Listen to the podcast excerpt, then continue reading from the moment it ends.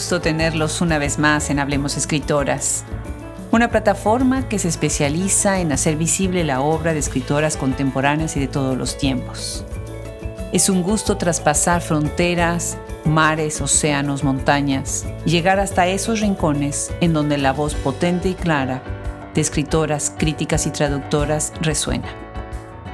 El día de hoy nos acercamos a la obra de una escritora cubana con una abundante obra para conversar sobre Cuba, su país, cómo es visto a la distancia, sus obras que tienen que ver tanto con la migración, con el cuerpo, con los momentos históricos que definen y hacen una conciencia colectiva.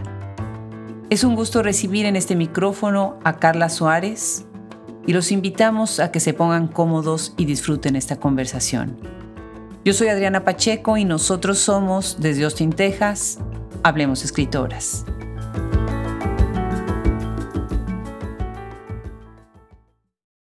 Pues quienes nos están escuchando y no han leído el libro Habana Año Cero, tienen que ir corriendo a buscarlo, a comprarlo en Shop Escritoras o a buscarlo en donde quiera que lo puedan encontrar, porque hoy tenemos el gusto de sentarnos a platicar con Carla Suárez, que está en un país precioso que es Portugal. Millones de gracias, Carla, por aceptar esta invitación. No, millones de gracias a ustedes por invitarme. Estoy encantada.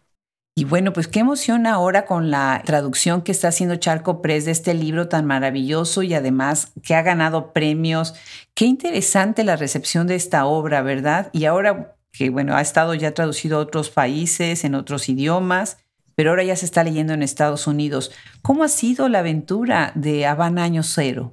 Pues mira, interesantísimo porque este libro partió, o sea, este libro lo escribí hace ya unos cuantos años y en principio cuando salió, cuando lo publiqué, piensa que la primera edición fue en Portugal. La primera vez que se publicó el libro fue en portugués, y luego se publicó en francés y luego no salió más, no salía, no existía, era un libro que no existía en español, no tenía editor. Y entonces pasé mucho tiempo, después me empecé a escribir otra novela, por supuesto, y pasé mucho tiempo que no tenía, el libro no existía en español, entonces la gente me preguntaba, y bueno, ¿y qué, qué, hago? ¿no? Y pues nada, nadie lo podía leer en español. Y luego salió en Cuba, tuve la suerte que lo publicaron en Cuba, entonces ahí tuve esta edición en español. Y y, pasaron unos añitos y yo estaba convencida, luego hablaremos de esto, pero es que el libro tiene que ver con la figura de Antonio Meucci, que fue una persona que, que, tuvo muy mala suerte, entre otras cosas, y entonces yo estaba convencida que este libro tenía la maldición de Meucci porque no conseguía sacarlo. Y entonces, de, un buen día, se rompió la maldición de Meucci y el libro se empezó a publicar, se publicó en España y entonces empezó a tener otras traducciones y, bueno, salió en, Reino Unido, Charcoples lo publicó y luego lo publicó en la edición en Estados Unidos en español y en inglés. Y esto ha sido para mí una maravilla porque primero Charcoples es una editorial lindísima, trabajan súper bien, hemos trabajado, hemos, eh, la sintonía es buenísima y me encanta cómo trabajan los libros y la verdad es que primera vez que publicaba un libro entero en, inglés, yo había publicado cuentos, pero esporádicos, así en, antologías, y la verdad es que esto ha sido una cosa eh, hermosísima, ¿no? Y que me llegan de todas partes gente que dice, bueno, y es muy emocionante. Así que la maldición de Meucci se rompió. Qué bueno, qué bueno. La rompieron los esfuerzos de muchas personas alrededor de la industria, pero también los lectores. Y de verdad, coincido contigo, Charco Press está haciendo un trabajo fabuloso, fabuloso con estas traducciones, unas ediciones cuidadísimas, unas portadas de lo más originales. Me encanta de verdad. Qué curioso, entonces esto sale en Portugal, sale en portugués. Estábamos comentando fuera del micrófono, mi hijo más chico de los tres hombres vive en Portugal y habla de ese país de una manera, bueno, fabulosa, le encanta. ¿Tú hablas portugués? ¿Tienes mucho tiempo ya en Lisboa? Sí, ya llevo 11, sí, hablo portugués, bueno, con un acento que, que no, no, se escapará nunca, pero, pero sí, hablo, llevo aquí 11 años y 12 años ya. Y, y, es un país que me encanta, además Lisboa, yo estoy en Lisboa, Lisboa, no sé, hay algo muy raro, físicamente no tiene nada que ver con La Habana, pero es una ciudad que me recuerda mucho a La Habana. Eh, por, no sé, por sus dimensiones, porque tiene el agua muy cerca, porque tiene un río que parece un mar y tiene el mar muy cerca también.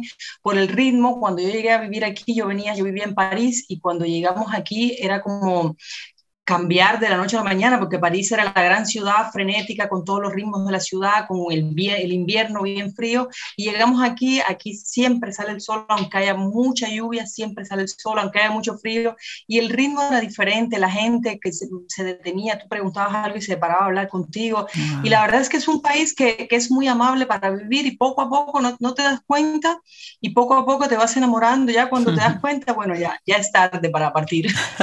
Por ahora sigo Qué maravilla. Bueno, además ustedes los cubanos tienen una capacidad fabulosa para adaptarse a donde viven. Tenemos, por ejemplo, otras escritoras que viven también en la diáspora, ¿no? Como Odette Alonso, que ha vivido mucho tiempo en México, Daenerys Machado, que está en Estados Unidos, Ruth Bejar, que también ha hecho una vida en Estados Unidos. Y yo veo cómo se adaptan, cómo es tan fascinante los cubanos con, con estas salidas que han tenido que tener pues han tenido que adaptar también a viajar de un lado a otro. Pues y bueno, este libro, Habana Año Cero, empieza en un momento histórico, 1993. Recuerden quienes están escuchando el año. Es un año muy importante para Cuba. ¿Dónde estaba Carla Suárez en 1993? Yo estaba en La Habana, año cero. Yo estaba allí. sí, sí, yo estaba en La Habana y bueno, viví en La Habana de ese, le llamaban el periodo especial en esos años y que comenzó después de la caída del muro de Berlín y de la desaparición de la Unión Soviética, empezó la crisis que se empezó a anunciar, pero fue un cambio muy brusco, veníamos de, de la década de los 80, yo estaba en la universidad, cuando yo empecé la universidad en el 87, terminé en el 92, empecé la universidad con montones de planes y sueños y mis proyectos de cosas que iba a hacer cuando terminaba la universidad y cuando terminé la universidad estaba, era el año 92 y el, país era un total desastre, la crisis económica era pero muy fuerte y de pronto no había nada, ninguna perspectiva, nada. Y entonces estaba ahí con todos estos, o sea, como, como dice en la novela, el personaje era como un día que se repetía y era el mismo día y el mismo día. Y mm, yo recién graduada además de, de ingeniería electrónica, que es lo que estudié yo, y bueno, no había electricidad, pasábamos horas sin electricidad, entonces las computadoras apagadas, ¿no? Y entonces eh, era un, un, tiempo, fíjate que yo años después fue que logré montar, eh, escribir esta novela, porque a mí siempre la literatura es algo que siempre necesita un periodo de tiempo, ¿no? Para, para ver las cosas desde otra perspectiva. Y entonces ahí, en el año 93, por ejemplo, escribí muchos cuentos que pero eran más bien como crónicas de lo que estaba pasando, ¿no? Eran, era, pero, pero crónicas ni siquiera literarias, era como, como dejar el, eh, plasmado lo que estaba pasando para después elaborarlo y convertirlo en literatura. Y entonces por eso cuando, cuando años después escribí esta novela, me resultaba, tenía algunas cosas muy claras y otras cosas de pronto tenía como un vacío en mi mente que no recordaba, por ejemplo, qué había pasado o qué hacíamos que a dónde íbamos, por ejemplo, tenía que poner a unos personajes a conocerse y dije, ¿dónde, dónde pueden, ¿a dónde pueden ir? Y entonces le pregunté a mi hermana, le pregunté a otros amigos, ¿qué hacíamos? Y todo el mundo me decía, no, no, no es ningún vacío, yo tengo el mismo vacío, no hacíamos nada, porque no había nada, era, era, un, era un, año, fue durísimo. Y entonces, bueno, y esto traté de ponerlo en la, en la novela también, ¿no? O sea, que yo soy uno de los personajes que está en la novela, aunque no soy uno de los personajes protagonistas, desde luego, pero es la que yo viví. Claro, claro. Qué increíble, ¿verdad? Qué terrible, porque además estos problemas económicos pegan de tantas maneras a la sociedad y después a la distancia todavía se tiene que recuperar. Es importante recuperar ese espacio de la memoria, ese momento de la memoria colectiva para reconstruirla, aunque sea tan frágil reconstruir la memoria, ¿no? Ahora, tú estás metiendo un ingrediente muy interesante que es una niña, una mujer que le gustan las matemáticas. Y bueno, creo que ahí hay una cuestión del alter ego, ¿verdad? Que se está filtrando. Cuéntanos un poco sobre este aspecto de las matemáticas y de la música. Sí, yo estudié, bueno, yo estudié en el conservatorio, yo primero de niña, me encantaba la matemática me encantaba y era muy buena en matemáticas y me, y me, gustaba escribir historias. Yo escribía historias, historias muy largas, tenía muchas faltas de ortografía cuando era niña y, mi madre, que era profesora de literatura, me corregía todos los textos porque yo escribía mis historias, cuentos y empecé a escribir una novela y, y era muy inquieta, ¿no? Y entonces siempre me gustaba inventar, inventar, pero me gustaban las matemáticas, estaba absolutamente convencida de que yo me iba a dedicar a las ciencias. Luego empecé a estudiar en, en el conservatorio porque primero estudié dos años eh, música aparte y luego empecé a estudiar en el conservatorio, guitarra clásica y la música me encantaba, pero sabía que también yo no iba a ser músico.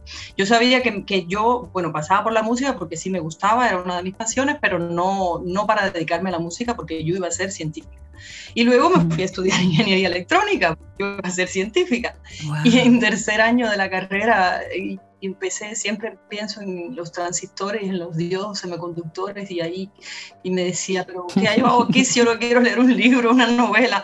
Pero bueno, terminé y trabajé, eh, luego hice la tesis de la universidad, la hice en en el laboratorio de música electroacústica entonces lo que hice fue un software aplicado a la música, ¿no? Entonces uno mezcla todo, todos los, nuestros mundos se van encontrando el punto de unión, ¿no?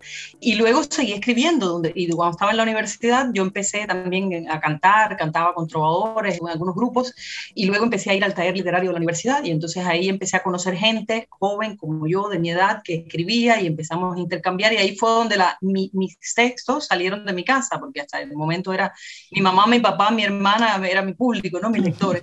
Y entonces ahí empecé ya a intercambiar y entonces ya empecé de pronto a ver más la posibilidad de, de también de, ser escritora, ¿no? De publicar, ya empecé a soñar con publicar, ¿no? Pero siempre llevé la, yo trabajé durante muchísimos años como ingeniero. Yo de, de, La Habana salí a vivir a Roma, viví años en Roma, después viví años en París y ahora llevo aquí en Lisboa y en todos los países trabajé como ingeniero. Realmente hace ya años que no trabajo como ingeniero, pero es algo que siempre está ahí, ¿no? Yo ahora una de mis, yo ando con, siempre con un bolígrafo y un destornillador. y, y, soy, y si a mí me gusta reparar cosas, abrir cosas y ver cómo funcionan y, es esa parte, ¿no? Y entonces por eso en esta novela me divertí muchísimo porque ahí metí mis dos grandes mundos, la literatura y la, y la matemática, ¿no? De hecho, en la novela hay un fragmento donde hay una conversación entre el escritor, uno de los personajes que es escritor, y, la protagonista, que es la licenciada en matemáticas, que hablan de la, del proceso de, de, creación, en el caso de, de la novela, y de ella de una investigación científica, ¿no? Y ahí yo siempre digo que ahí puse a Carla a hablar con Carla, ¿no? Yo hablando conmigo misma, ¿no? En mis dos mundos. Pero nada, es una cosa que me sigue gustando la matemática, ya, ya menos como profesionalmente, ¿no? Pero, pero sí, es parte de mi vida. Qué maravilla, me encanta, me encanta además lo divertido de haber cambiado de un campo a otro y después pues me puedo imaginar, conociéndote y viendo tu cara, tus fotos, me puedo imaginar perfecto como trovadora, cantando con otros jóvenes, yendo de un lado a otro, pero con ese espíritu de científica que qué fresco, qué maravilla, qué bonita historia. Ahora, tú cuentas algo, y ahorita acabas de mencionar el nombre de Antonio Meucci, que si venía la maldición o no venía la maldición, ¿no? Nosotros en México, mi país de origen, tenemos también esta historia de Guillermo González Camarena, que se dice que él fue el que inventó el televisor a color y que nunca se le reconoció tal mérito. Y bueno, tú estás rescatando muy interesante el hilo narrativo, cómo lo jalas a través de este documento que va a comprobar que el teléfono fue realmente inventado por Antonio Meucci. Y bueno, pues me encanta que hables del desencanto, porque hablas mucho de esto, del desencanto de, de las parejas, de las personas, del país, de la soledad pero lo estás haciendo a partir de rescatar un orgullo nacional con los italianos, ¿no? o, o, sacando un poquito esta historia del teléfono de los Estados Unidos, ¿no? Sí, a mí lo que pasó con el personaje de Antonio Meucci, yo cuando estaba en la universidad escuché por primera vez hablar de Antonio Meucci y me interesó mucho porque era un tipo, o sea, un inventor tremendo. Ese hombre hizo un montón de, descubrió cosas, inventó cosas, creó, tenía, sacó patentes, pero él tenía una, un pequeño problema, no tenía dinero, entonces no podía comprar muchas patentes. Entonces, y además tenía una mala suerte, le robaron cosas que inventó, se le quemó la casa, la mujer estaba enfermísima y él tuvo que vender cosas para poder comprar los medicamentos. O sea, al final llegó a comprar, a reservar la prepatente de la invención del teléfono, pero luego no pudo mantenerla, no pudo pagarla más y entonces perdió, perdió el invento. Y, y, 15 años después, Alexander Graham Bell salió con la patente del teléfono. Y, y Meucci empezó todo un proceso que yo cuento esto rápido en la novela y todo un proceso para que lo reconocieran a él, pero bueno, finalmente nada, todo el mundo decía, este, este italiano viejo, loco, no, no es, o sea, no, él no inventó nada. Entonces, bueno, yo estaba en la universidad, oí esa historia, me interesó muchísimo por la figura, del, por el personaje, Luego, durante los años 90, por ahí, saqué, encontré un libro que tenía relaciones, que eran las relaciones entre Cuba y, e Italia, y estaba de nuevo la historia de Meucci. Entonces empecé a encontrar cosas así y dije, bueno, con este hombre tan interesante, algún día escribiré algo. Y luego pasaron los años y en el 2002 yo vivía en Roma y entonces salió la noticia en todas partes, en Italia sí, siempre todo el mundo reconoció a Meucci, por supuesto. Eh, entonces ahí salió la noticia que el Congreso de los Estados Unidos había reconocido oficialmente que Antonio Meucci eh, había inventado el teléfono antes que él, porque esto a raíz de toda una investigación que hizo un profesor, ingeniero italiano, Basilio Catania, que buscó en los archivos de todos los lugares donde había estado Antonio Meucci hasta que encontró un documento que efectivamente demostró que él había inventado esto 15 años antes que él. Y entonces ahí yo dije, bueno, ya, aquí está la novela. Y entonces, aquí, pero no quería hacer una novela, eh, digamos, histórica sobre la figura del personaje de Antonio Meucci, sino me interesaba hablar de mi país. Y entonces, ¿qué me ofrecía Meucci? Meucci, como te decía, fue este hombre genial que eh, no pudo eh, ser el inventor del teléfono y tener los reconocimientos que debió, que debió, haber tenido porque en su momento no tenía 10 dólares, que era lo que costaba la patente en ese momento del teléfono. ¿Para qué me sirve esto? Porque más de un siglo después, en el año 1993, en La Habana, donde él empezó a hacer sus inventos y donde hizo el primer prototipo del teléfono, están todos estos personajes eh, pues estábamos todos los, habaneros o los cubanos en ese momento, en un país que estaba completamente en crisis, que 10 dólares te cambiaba la vida porque podías comprar cosas esenciales, aceite, papel sanitario, o sea, cosas elementales, y, y había mucha gente, como son mis personajes, que eran gente de, de, muchos recursos intelectuales, o sea, yo, en mi novela hay una, un profesor universitario retirado, está la, la protagonista que es una licenciada en matemática y un escritor, pero todas son gente muy preparada que está contra la pared totalmente cero, porque el país ha explotado. Y entonces me parecía perfecta la figura de Meucci para hablar, para aparte eh, contar la historia de él, pero además para hablar de esta situación, como la, por eso los personajes en mi novela se obsesionan, y ese es el kit de la, de la, de la historia, ¿no? La, lo que mueve la historia. Alguien dice que en La Habana existe un documento original que prueba que Antonio Meucci inventó el teléfono y como mis personajes están en una situación de crisis total, se obsesionan con que si ellos encuentran el documento, la vida les va a cambiar. El escritor porque va a escribir una novela, la, el, la matemática porque, bueno, va a ser reconocida en, la comunidad científica internacional, el otro porque el documento le interesará a alguien y lo venderá. Así, cada uno tiene un motivo para creer que este documento les cambiará la vida, que no es más que una ilusión, desde luego, pero es que cuando estamos en momentos de crisis y contra la pared, me gustaba esa idea, ¿no? El ser humano se agarra de cualquier cosa para sobrevivir. Y a la vez, estos momentos de crisis muestran también la calidad humana de las personas, de qué manera se relacionan entre ellos, cómo las personas se vuelven utilitarias dentro de un fin, ¿no? Me parece muy interesante cómo en tu libro hablas también de estas relaciones, de las relaciones de pareja, de amor, de desamor, pero también de las relaciones de poder, ¿no? En el caso de Julia, me encanta esa parte en donde escucho a los estudiantes que están diciendo que tiene mal carácter y lo reprueba, ¿no? Entonces, bueno, uno que viene de la enseñanza este, se me hizo muy, muy interesante. Bueno, en ese aspecto, cuéntanos un poco más cómo fue el proceso de escritura de esta novela. A ver, bueno, yo empecé primero como, como quería, te decía, no quería hacer una novela histórica sobre la, figura de Meucci, quería, ya tenía claro lo que quería, sabía desde el principio que tenía estos personajes que estaban detrás de encontrar el documento original sobre la invención del teléfono, sabía que iba a ser una historia de intriga y de mentiras y de romper alianzas, porque son cinco personajes, pero todos uno se alía con el otro y rompe la alianza con este para hacer alianza con el otro, o sea, son cinco y como digo yo, son, son solo cinco y además un tremendo lío. Y entonces eh, yo sabía esto, lo que no sabía al principio era quién tenía el documento. Y entonces yo en principio empecé, bueno, a pensar, sí, empezar a empezar. Y claro, como iba a hablar también de Antonio Megucci, empecé a documentarme mucho y a buscar información. Y entonces contacté también con el, el ingeniero, el eh, profesor ingeniero que decía anteriormente que había hecho toda la investigación, le escribí, busqué por internet sus datos, le escribí, le dije que yo era una, vivía en Milano, mm. él ya falleció, le dije que yo era una escritora cubana, pero que era ingeniero también electrónico como él y que quería escribir sobre Meucci, entonces él fue súper amable, me mandó, nos escribimos, me mandó toda la documentación y me mandó todos los artículos que él había ido escribiendo a medida que iba investigando sobre Meucci.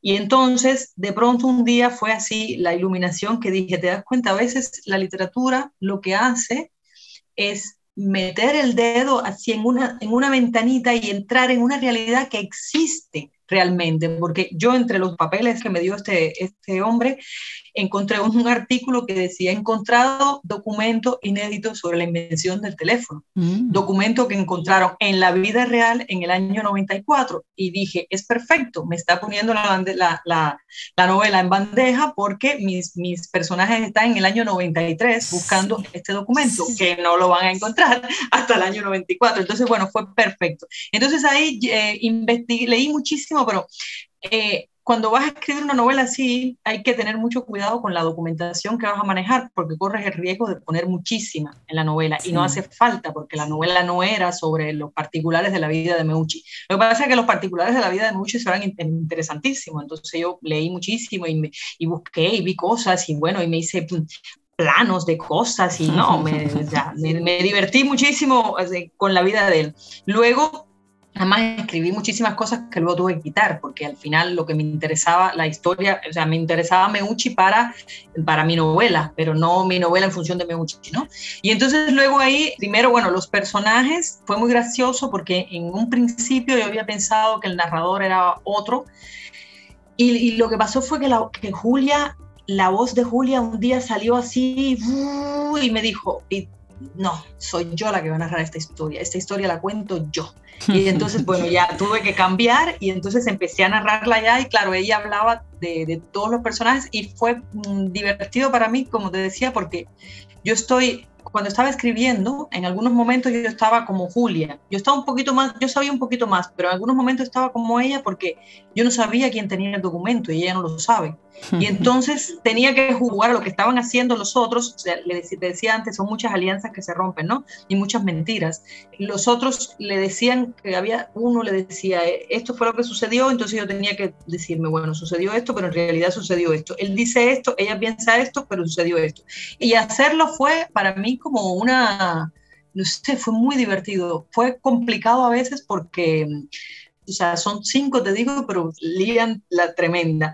Pero para mí fue muy divertido, de verdad. Para mí escribir es, es algo muy divertido. Y entonces mm. lo mejor fue que cuando estaba llegando al final de la novela, que ya sabía que estaba llegando al final, porque ya la historia se iba ya terminando, de repente un día me di cuenta, dije, ya, ya sé quién tiene el documento ya sé, porque dije, no quiero llegar al final y que yo no, yo, o sea, si el autor no sabe quién tiene, no puedo crear una intriga para al final dejarte de lector, bueno, no sé quién lo tiene, no, sí sé quién lo tiene. Y fue, y lo vi, yo lo vi casi al final de la, de la escritura, ¿no? Luego ya, claro, uno hace una primera escritura y luego después tuve que mirar atrás y empezar a arreglar, a hacer correcciones. La segunda escritura es la más calmada, ¿no? Pero la el primera, la primera, el primer impulso, yo casi llegando al final decía, pero ¿quién tiene este documento? Me van a volver loca.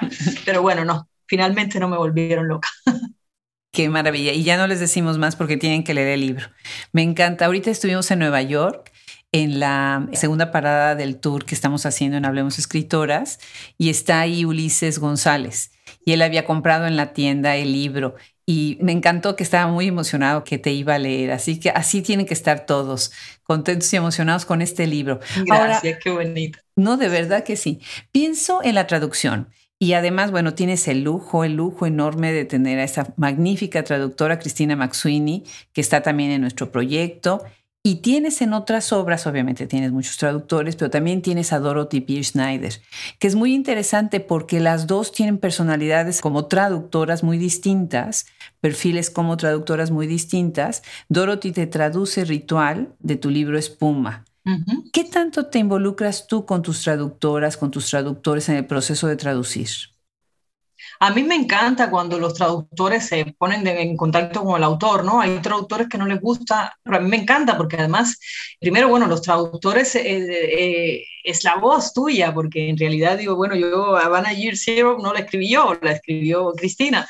Y me encantan las dos, o sea, Cristina, por ejemplo, me escribió súper simpática, amorosa, ya nos, nos conocemos eh, un poco, pero no personalmente, pero bueno, nos hemos visto por, por videoconferencias y esto, y me hizo muchas preguntas y es muy interesante porque, claro, los traductores ven más de lo que uno puede ver, porque hay cosas que uno escribe así porque son así normalmente, pero el traductor tiene que entender cada una de, las palabras, todo exactamente, ¿no? Y Cristina me hizo unas preguntas súper interesantes y de hecho, bueno, Cristina me tradujo eh, la novela y luego ella tradujo también otro cuento y en el cuento ella me encontró un error que yo dije, wow, yo no me, una, es una, una, bobería de un cambio de horario, pero digo, yo no me había dado cuenta, claro, y mira que he leído ese cuento y que lo ha leído un montón de gente y nadie se había dado cuenta. Entonces el traductor tiene otra mirada. Con, con Dorothy también me encantó la traducción que hizo del cuento y luego que lo publiqué, que lo publicó en la revista, y también nos comunicamos muchísimo, nos escribimos muchísimo y siempre todo con mucho cariño. A mí me encanta porque es que, es que como al final del libro es eh, uno, eh, eh, quien lo escribe pone la historia, pero las traductoras o los traductores son los que dan de verdad la vida a los personajes, ¿no? Y, y, y los que ponen a los personajes de uno a hablar en otro idioma, eso es una maravilla a mí me encanta, o sea, tengo buena relación, no, no conozco a todos mis traductores y bueno, hay algunos que también con idiomas que yo no, no conozco, ¿no? Pero con los traductores que me he podido relacionar es, es la verdad que me encanta eso, es, me encanta.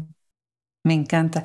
Voy a mencionar algo en el micrófono que va a ser la primera vez que lo diga yo en el micrófono, porque todavía no hacemos el anuncio formal, pero me muero de ganas de, de decirlo. Dorothy Snyder está traduciendo el libro Arritmias de Angelina Muñiz Huberman en el primer coproyecto que tenemos con Literal Publishing. Ah, y Angelina, sí, bellísimo. Estamos muy emocionados porque Angelina es una escritora judía, judío-mexicana, que fue la primera ganadora del primer Premio Sor Juana Inés de la Cruz. Y es un libro súper interesante, muy complicado en el lenguaje y Dorothy está haciendo un trabajo, bueno, magnífico. Así que bueno, ya les conté a los que nos están escuchando que estamos, bueno, felices y pronto saldrá ya la noticia oficial de ese y de otros proyectos de traducción que tenemos. Y bueno, vamos a entrar un poco en la cuestión técnica y en la cuestión más de la escritura. Es muy interesante leer tus novelas y tus cuentos porque tenemos dos puntos de referencia distintos de cómo escribes. Tus novelas se caracterizan por párrafos muy largos, con varias ideas concatenadas, muy meticulosos en la construcción especialmente espacial desde mi lectura, con esa característica, los párrafos largos. Tus cuentos suceden muy rápido. Casi siempre son oraciones cortas, muy enfocadas a la acción, en donde obviamente sí hay un espacio que se está construyendo, claro, porque es donde se tiene que dar la, acción, pero singularmente son estas oraciones cortas desde lo que yo veo en tu escritura. Cuéntanos un poco acerca de tu proceso de escribir en general y de algunas rarezas que yo sé que has mencionado por ahí que tienes en el momento de escribir. Claro, qué curioso, sí, las, esto que dices de las novelas con párrafos largos, claro, la novela, y esto es una de las cosas de las diferencias entre la novela y el cuento, ¿no? La novela te permite una reflexión que en el cuento igual no hace falta, no hace tanta falta, ¿no? En las novelas yo también tengo muchas oraciones cortas, porque sobre todo cuando a la hora de hablar de sentimientos soy muy parca, ¿no? O sea, más, más directa, ¿no? Pero para mí, por ejemplo, un cuento nace es así, es una bomba, ¿no? y hay que escribirlo, hay que escribir, es una idea que va así, ya casi nace el cuento ya completo, ¿no? Es como si tuvieras algo atragantado y tienes que soltarlo.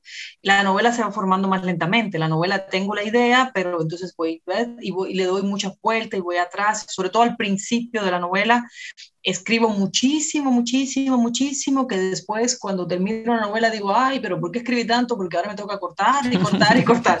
Pero bueno, es necesario porque, claro, la profundidad de los personajes es completamente distinta. En un cuento a mí no me importa la historia del personaje antes y después, solamente me importa ahí lo que está pasando en ese momento, ya está. En la novela no, en la novela me interesan muchas más cosas, además el personaje paso mucho más tiempo con el personaje y tengo que conocerlo más y entonces eh, a veces he escrito, no sé, por ejemplo, estábamos hablando de Van Año Cero, Van Año Cero es una cosa que me pasa muchas me ha pasado otras veces, las primeras 50 páginas después quedan reducidas a 10, porque al principio de Van Año Cero yo no conocía los personajes y entonces, y hacía, hice largas descripciones y que cuando se conocieron y escribí montones de diálogos y no sé qué, que después dije, uy, esto está aburrido, ¿no? Pues quita, quita. Y entonces tuve que cortar, ¿no? Porque ya los conocía, ya era, ya podía hablar de alguien. Es como cuando uno conoce a alguien, ¿no? Primero las conversaciones son así, después ya tú sabes cosas, esto y esto, ya sabes cosas de las personas, ¿no? Y, y entonces eso en relación con la escritura es, es, así. Los cuentos, te digo yo, los cuentos míos que no son muy largos, tengo, o sea, no son, no son micro relatos, pero, pero no son, no sé, un cuento de 15 cuartillas, por ejemplo, es largo. Para mí es más o menos es lo más largo pero son, pero los escribo sí de una sentada, después los trabajo mucho, desde luego, pero no me quedo, o sea, ya el cuento lo, lo suelto, se pare así, de una sentada, porque ya, ya eso está ahí ya. y cualquier cosa me puede provocar un cuento, o sea, ves cualquier cosa, yo me paso, incluso hay cuentos, montones de cuentos que ni escribo después por falta de tiempo, no sé qué, pero bueno, cuando voy caminando por la calle digo, mira, claro, esto es un cuento, y ahí me y esto es un cuento, y la historia es este, y bueno, luego anoto y hay algunos que después, después a lo mejor los escribo, ¿no?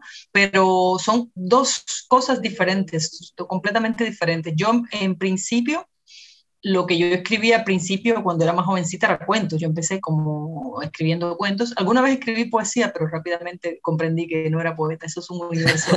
Yo no, yo estaba destruyéndolo.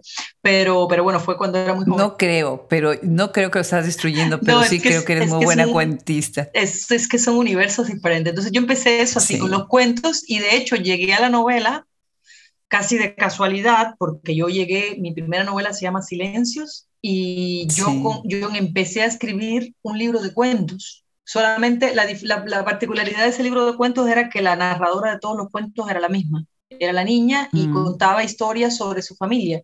Y así fueron los capítulos, ¿no? Cada uno un cuento. Lo que sucedió fue que cuando había escrito ya unos cuantos cuentos, me di cuenta que, que la historia daba más y que además la niña me miró y dijo, no, espera, yo estoy hablando de la vida de los demás, pero yo también quiero hablar de mi vida. Y entonces ahí dije, uy, a lo mejor esto no es un cuento, esto es una novela. entonces ahí ya me lo reformulé y ahí, y ahí escribí la novela. Pero, pero en principio partí como, como, por eso siempre digo, caí, yo caí en la novela, ¿no? Casi de casualidad, pero ya después ya le cogí el gusto. Qué maravilla, me encanta. Pues sí, iba yo a mencionar precisamente Silencios, que es tu primer novela, y te cuento algo muy curioso. Mañana voy a conversar con Clio Mendoza, una escritora oaxaqueña mexicana, este, maravillosa, como tú definitivamente, y ella tiene un libro que se llama Silencio entonces se me ah, hizo muy pues curioso, silencios y silencio. Y bueno, voy a mencionar para quienes están escuchando ahorita, ya mencionamos uno de los premios de Carla, otro, tú ganas con el cuento Un pañuelo, el premio iberoamericano de cuento Julio Cortázar, muchísimas felicidades. Y bueno, pues hay muchos otros premios en tu carrera, lo cual me encanta porque es un reconocimiento muy merecido de tu obra. Y déjame detenerme un momento en un cuento que me llama mucho la atención, La coleccionista. Ya desde el título me fascinó, me fascinó. Y ahí dices algo que voy a grabarlo en algún momento dentro de, de lo que tengo acá de anotaciones. Dices, la libertad es no tener rostro. Y bueno, definitivamente sí, el anonimato, ¿no? Ahora que estamos tan vigilados con cámaras en donde cada paso que damos por una ciudad, por un supermercado, ¿no? Por cualquier espacio público, incluso privado, siempre estamos ahí, ¿no? Siempre tenemos un rostro y siempre somos reconocibles. El personaje de la coleccionista me encanta porque tiene un rostro y no tiene rostro, me encanta su frescura, su independencia, tan necesaria ahora que tantos discursos acerca de si las mujeres podemos tener derechos a nuestra propia independencia y a nuestra propia vida. Entonces es un cuento refrescante. Felicidades, me gusta muchísimo. Cuéntanos sobre la coleccionista. Ese cuento pertenece al libro Carroza para Actores, que es, eh, es, un libro sobre casi todas las historias son relaciones de pareja. Y la coleccionista es un personaje que a mí me, me gusta mucho y me divierte mucho. Ella, no sé si, bueno, es que cuento el cuento, pero bueno, ella colecciona muchas cosas, pero básicamente colecciona amantes. Eh, y entonces ella es un personaje que nació, eh, yo, yo en esos años que también hacía velas y hacía cosas, siempre tengo algo, siempre colecciono algo. A lo largo de mi vida he tenido como, o sea, la obsesión de algo, ¿no? De colecciono esto, después, bueno, ya esa colección se acaba, pero entonces empiezo otra colección, o no sé, tengo, tengo ahora, por ejemplo, hago colección de, de Principito, el libro Principito en, en, los idiomas de los lugares donde voy y tengo cosas sobre el Principito, entonces esa es mi nueva colección.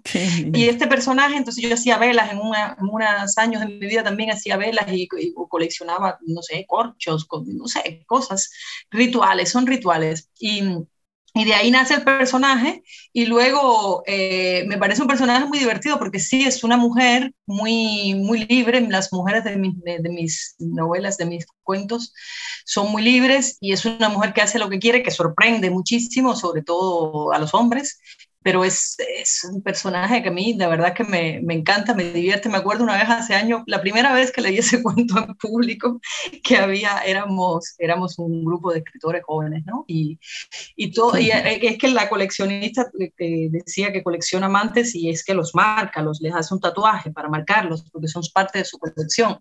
Y entonces me acuerdo aquella vez que leímos y leí el cuento así, cuando terminé de leer todo, levanté la vista y todos los varones se habían puesto así, se habían tapado la nuca y digo, a mí que no me marque. Es buenísimo, porque además a lo largo de todo el cuento estás mencionando lo de los tatuajes. Entonces está esta teoría, ¿no? De que ninguna escopeta puede ser disparada no se puede mostrar si no la vas a disparar. Claro, claro. Entonces yo estaba nada más esperando en qué momento iba a aparecer lo de los tatuajes, porque dije, esta es la escopeta, ¿no? Y finalmente sale. Bueno, el cuento está disponible en las redes, búsquenlo, La coleccionista de Carla Suárez, no se lo pierdan, les va a encantar, pero busquen también el libro completo, porque bueno, como bien dices, estos personajes son retadores, ¿no? Pues quiero hablar de otro de tus libros, muy interesante, El Hijo del Héroe, muy interesante. Este fue publicado en 2017. Es una novela sobre la guerra de Angola, donde estás regresando, pues, esta historia local, ¿no? Lo que está pasando también en la historia nacional de Cuba. Y bueno, esto es parte de una tetralogía, lo que se ha dicho, Silencios, 1999, La Viajera, 2005, Habanacero 2019, El hijo del héroe en el 2017. Y bueno, déjame empezar por los títulos del libro, que se me hizo muy interesante. Escuchen todos los que están ahora acompañándonos. Estos capítulos de este libro tienen títulos que en inglés decimos como teasers. Nos están despertando la curiosidad de qué es lo que va a pasar. Uno se llama Hijo de Hombre. Y bueno, seguro ya quienes nos están escuchando ya están pensando en Augusto Roabastos. Otro se llama La Metamorfosis, y no tengo que decir en quién están pensando. Otro se llama Los Hermanos Karamazú, sobre héroes y tumbas. Ernesto Sabato, por quienes se les escapa el nombre. Viaje a la Semilla, de Alejo Carpentier, y así nos seguimos. Qué interesante recurso, Carla. Cuéntanos de este libro y de esto y de, bueno, otras cosas que te preguntaré ahorita. Sí, gracias. No, esto, esa se me ocurrió la idea de que los capítulos tuvieran nombre de, grandes libros, es por varias cosas. Y, fíjate que el primer capítulo que, le puse este nombre, después no existe ese nombre. El, personaje de la novela se llama Ernesto y había un capítulo que se llamaba La importancia de llamarse Ernesto. Sí. Eh, pero luego ese capítulo lo fusioné con otro y este, y este título se perdió, ¿no? Pero, pero luego los otros los dejé. Cada capítulo, como decías, tiene un nombre de, de, una novela importante y son, tiene que ver con varias cosas. Primero, el padre de Ernesto, la novela es, Ernesto es el hijo de un hombre que murió en la guerra de Angola, es el hijo de un, del héroe cuando él tenía 12 años murió su padre. Y, y, toda la vida Ernesto se la pasa tratando de reconstruir a su padre. Y su padre, una de las cosas que hacía, que le gustaba muchísimo el cine, y entonces él hacía grandes discursos con el, ligando título de una película con otra, y así hablaba, le, enamoraba a la mujer, y era una cosa graciosa que hacía. Y entonces Ernesto, para tratar de reproducir a su padre, eh, hace lo mismo, pero con libros, porque a él lo que le gusta más es leer. Le gusta el cine, pero le gusta más leer. Y entonces él siempre usa este recurso imitando al padre. Luego, los títulos estos tienen que ver con algo que pasa en el capítulo. O en ese momento el personaje está leyendo el libro que, que da título al capítulo o tiene que ver con algo que directamente que pasa, por ejemplo, la metamorfosis es la metamorfosis que sufre Ernesto, o por ejemplo hay un capítulo que se llama El extranjero, que es cuando Ernesto se va a, se va a vivir fuera de Cuba y se convierte en un extranjero. O sea, siempre hay algo algo que remite a ese título o la, el mismo título, la, los hermanos Caramazos, por ejemplo, son Ernesto y su hermana, pero tiene que ver con un libro que ellos encontraron, que en la portada te estaba una foto, o sea, algo en el capítulo siempre hace referencia. Y, y además es una manera de rendir homenaje también a todos esos autores y autoras que me formaron a mí, que también forman a, a mi personaje. Hay muchos también, por ejemplo, el Capitán Tormenta, que es una, un libro de Salgari que yo leí cuando era niña y bueno, casi todo el mundo de mi generación lo conoce porque lo pasaban en televisión, en, la, en las aventuras de televisión y yo cuando era niña siempre quise ser el Capitán Tormenta, por eso practiqué esgrima durante unos años y, y, entonces hay un personaje que en la novela que es el Capitán Tormenta para ellos, ¿no? Y, el, y ellos están enamorados todos de esta niña que le dicen el Capitán Tormenta. Y entonces todo así, cada título tiene que ver con algo que recuerda algo y que son libros que, que también Ernesto va leyendo a lo largo de la, de la novela. Entonces, como su, su, formación sentimental, ¿no? Está el capítulo, pero todos estos títulos después dicen algo más, aportan algo más de, al personaje. Y nada, me pareció un juego lindísimo. Hay muchísimos títulos que me hubiera gustado también poner, pero bueno, te, tenían que ver también, tenía que buscar títulos que tuvieran que ver exactamente con, con, lo que te estoy diciendo, ¿no? Pero sí, es un juego que me pareció, siempre me gusta, yo pienso que esto tiene que ver, claro, con, con mi deformación profesional de, de ingeniero, ¿no? Siempre hay algo algo que, una arquitectura que yo tengo que hacer por debajo, aunque no sea, aunque no sea ni evidente para el lector, no importa, pero para mí es importante porque primero me divierte y, y luego es como, aunque la novela sea muy diferente del cuento, es como si cada pieza en la novela tuviera una función, como en el cuento, como hablabas antes, no, no se puede, o sea, el tatuaje está ahí para algo. Y también en, la, en las novelas me gusta que, que, que, haya muchos elementos que tengan que ver, que después en la página 120 lo saco porque me va a servir para algo. Claro. Eso me gusta mucho. Me encanta. Y además tienes algo muy interesante. Todas tus novelas desde el principio como que establecen cuál es la línea donde va la historia. Eso es muy interesante. Por ejemplo, este libro, que es un libro muy bueno, muy, muy fuerte, me parece, empiezas, a mi padre lo mataron una tarde que hacía mucho sol, aunque no lo supimos en ese momento. Él estaba del otro lado del mundo, en la selva oscura de Angola. Y bueno, para muchos que no están escuchando tal vez no sepan esta parte tan importante de la historia cubana, cuando fue su involucramiento en, precisamente en la guerra de Angola, junto con otros países definitivamente, ¿no? Pero fue un momento importante. Y los otros libros que tienes en esta tetralogía, como ya platicamos ahorita de Habana Año Cero, están captando estos aspectos de la historia de la isla, ¿no? De, de Cuba, de los cubanos, ¿no? Cuéntanos un poco más sobre esto. Sí, yo le llamo mi sinfonía habanera, porque, bueno, la sinfonía ya sabes mi deformación por la música, y son cuatro novelas que tienen que ver, tienen grandes temas, el gran tema central, digamos, que tiene que ver con la historia reciente de Cuba, con la Cuba que yo viví, donde yo viví. Entonces está la primera novela que es Silencios, que el tema, digamos, la cosa más central es la, la relación de la familia, la, la relación entre la, la familia, Está La Viajera, que el tema central es la inmigración de los cubanos. Luego estaba Año Cero, que es el, este, el periodo especial de los años 90. Y está El Hijo del Héroe, que es la guerra de Angola, que efectivamente, como decías, los cubanos participaron durante 15 años en esa guerra. Y todos, to, mi generación y las generaciones anteriores, yo crecí con esa guerra. Mi, mi, generación creció con esa guerra, con la presencia de esa guerra. Todo el mundo conoce a alguien que estuvo, fueron más de 300 mil cubanos. Entonces, bueno, es una cosa que fue muy, muy fuerte en la historia nuestra. Y entonces con todas esas wow. novelas, estas cuatro novelas, decía, son historias independientes, pero hay muchas, yo le llamo sinfonía porque sí tienen alguna pequeña relación.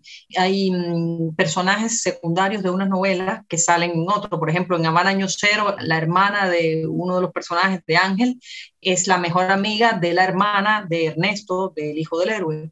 Y hay sobre todo, entonces hay, hay alguna escena, hay una escena de silencios, por ejemplo, que sale en El Hijo del Héroe, pero desde la perspectiva de los otros personajes, porque hay, muchos, hay unos jóvenes que están escuchando música, cantando, y entonces en, la, en silencio se cuenta la escena desde el punto de vista de la protagonista de la novela, pero luego en El Hijo del Héroe sale la misma escena y el personaje ve a la protagonista de Silencio que está recitando un poema, entonces, pero sale como, no, como secundaria, ¿no? Pero bueno, me gustaba crear este universo y sobre todo hay, hay un elemento, que hay una mochila uh -huh. que va de mano en mano, aparece en todas las, en las cuatro novelas que es la mochila que tiene la protagonista de Silencios, que luego le pasa a las manos de la protagonista de la viajera, y la protagonista de la viajera cuando se va a Brasil se equivoca y se lleva una mochila que no es la suya y se lleva la y, alguien se lleva su mochila. Su mochila se, lleva, se la lleva un personaje de Habana Año Cero y luego esa mochila se la da a su hermana y su hermana se la da a la hermana del el protagonista del Hijo del Héroe. la mochila va pasando, y yo siempre digo, esta, al final esta es la, hay una quinta novela escondida, ¿ves lo que te digo? Siempre, no sé si es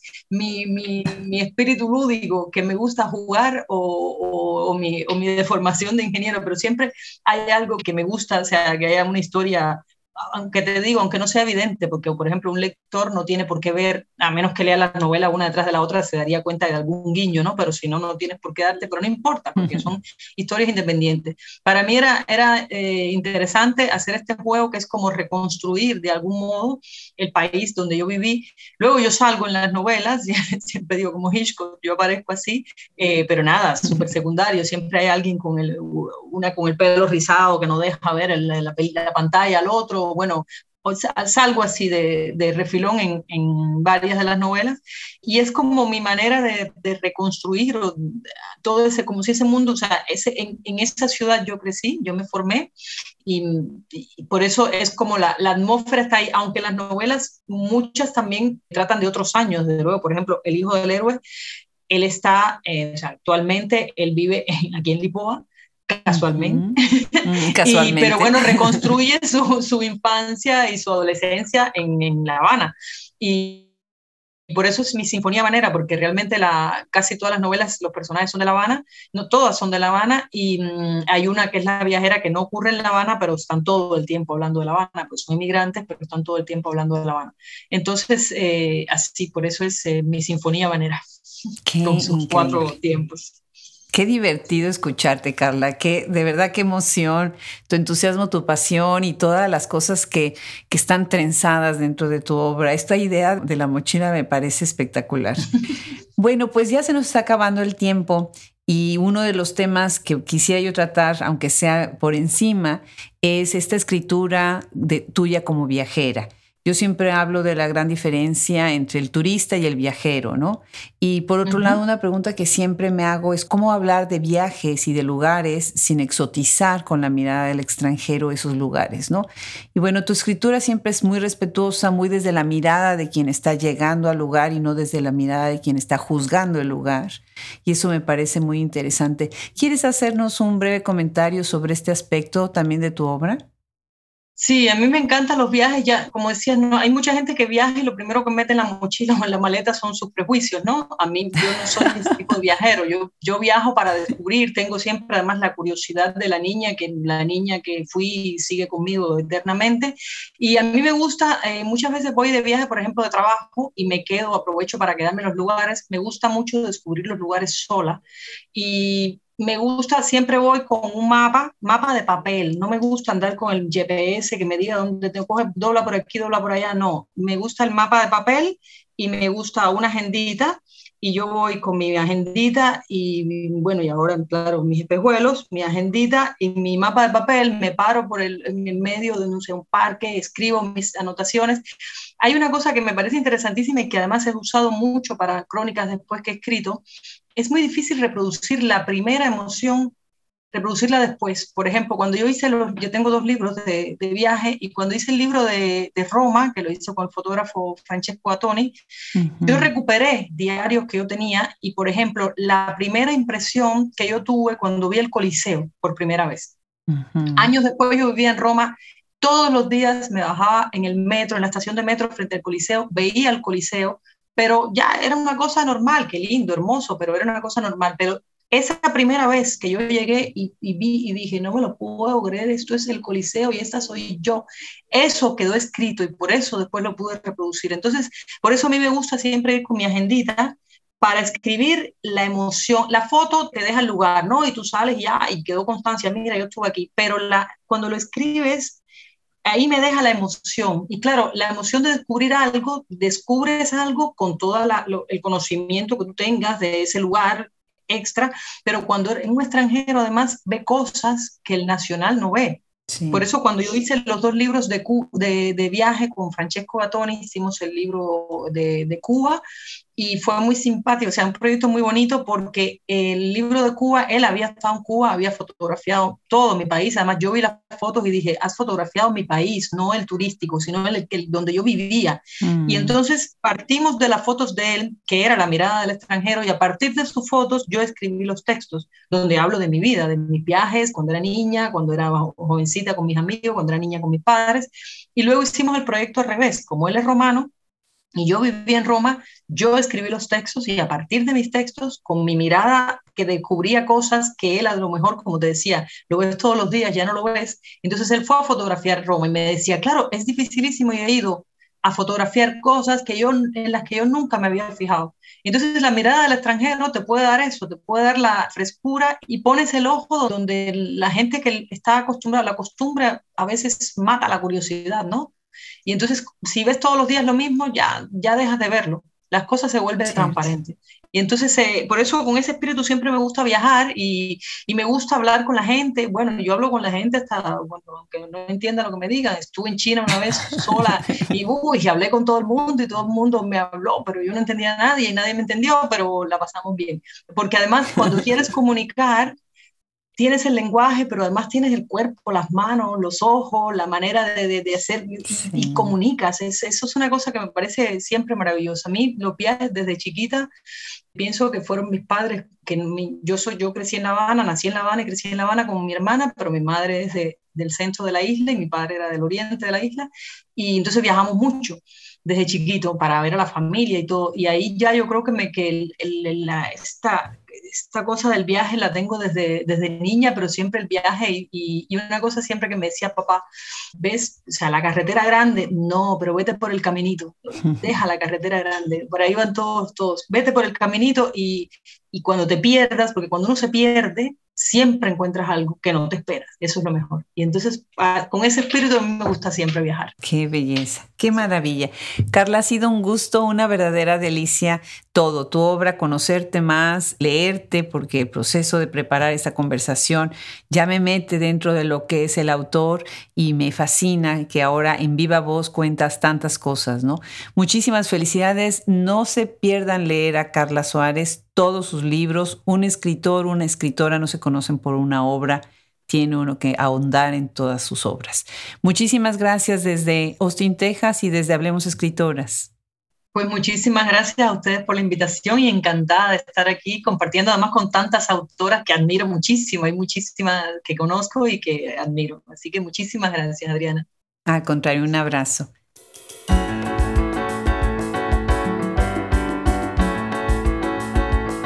Bueno, pues no pueden negar que esta fue una conversación deliciosa. Ya lo único que nos queda es leer la obra de Carla Suárez y seguirla en todo lo que está haciendo. Muchísimas gracias a ella por sumarse a este proyecto. Muchísimas gracias a Charco Press por hacer esta traducción, por haber hecho esta presentación y a todos los que nos escuchan cada día. Muchísimas gracias. Gracias a nuestro equipo tras bambalinas, en la administración, en la edición de podcast y a nuestros colaboradores, por supuesto. Yo soy Adriana Pacheco, nosotros somos Hablemos Escritoras y estamos aquí para transmitirles a ustedes la magia de esta maravillosa literatura.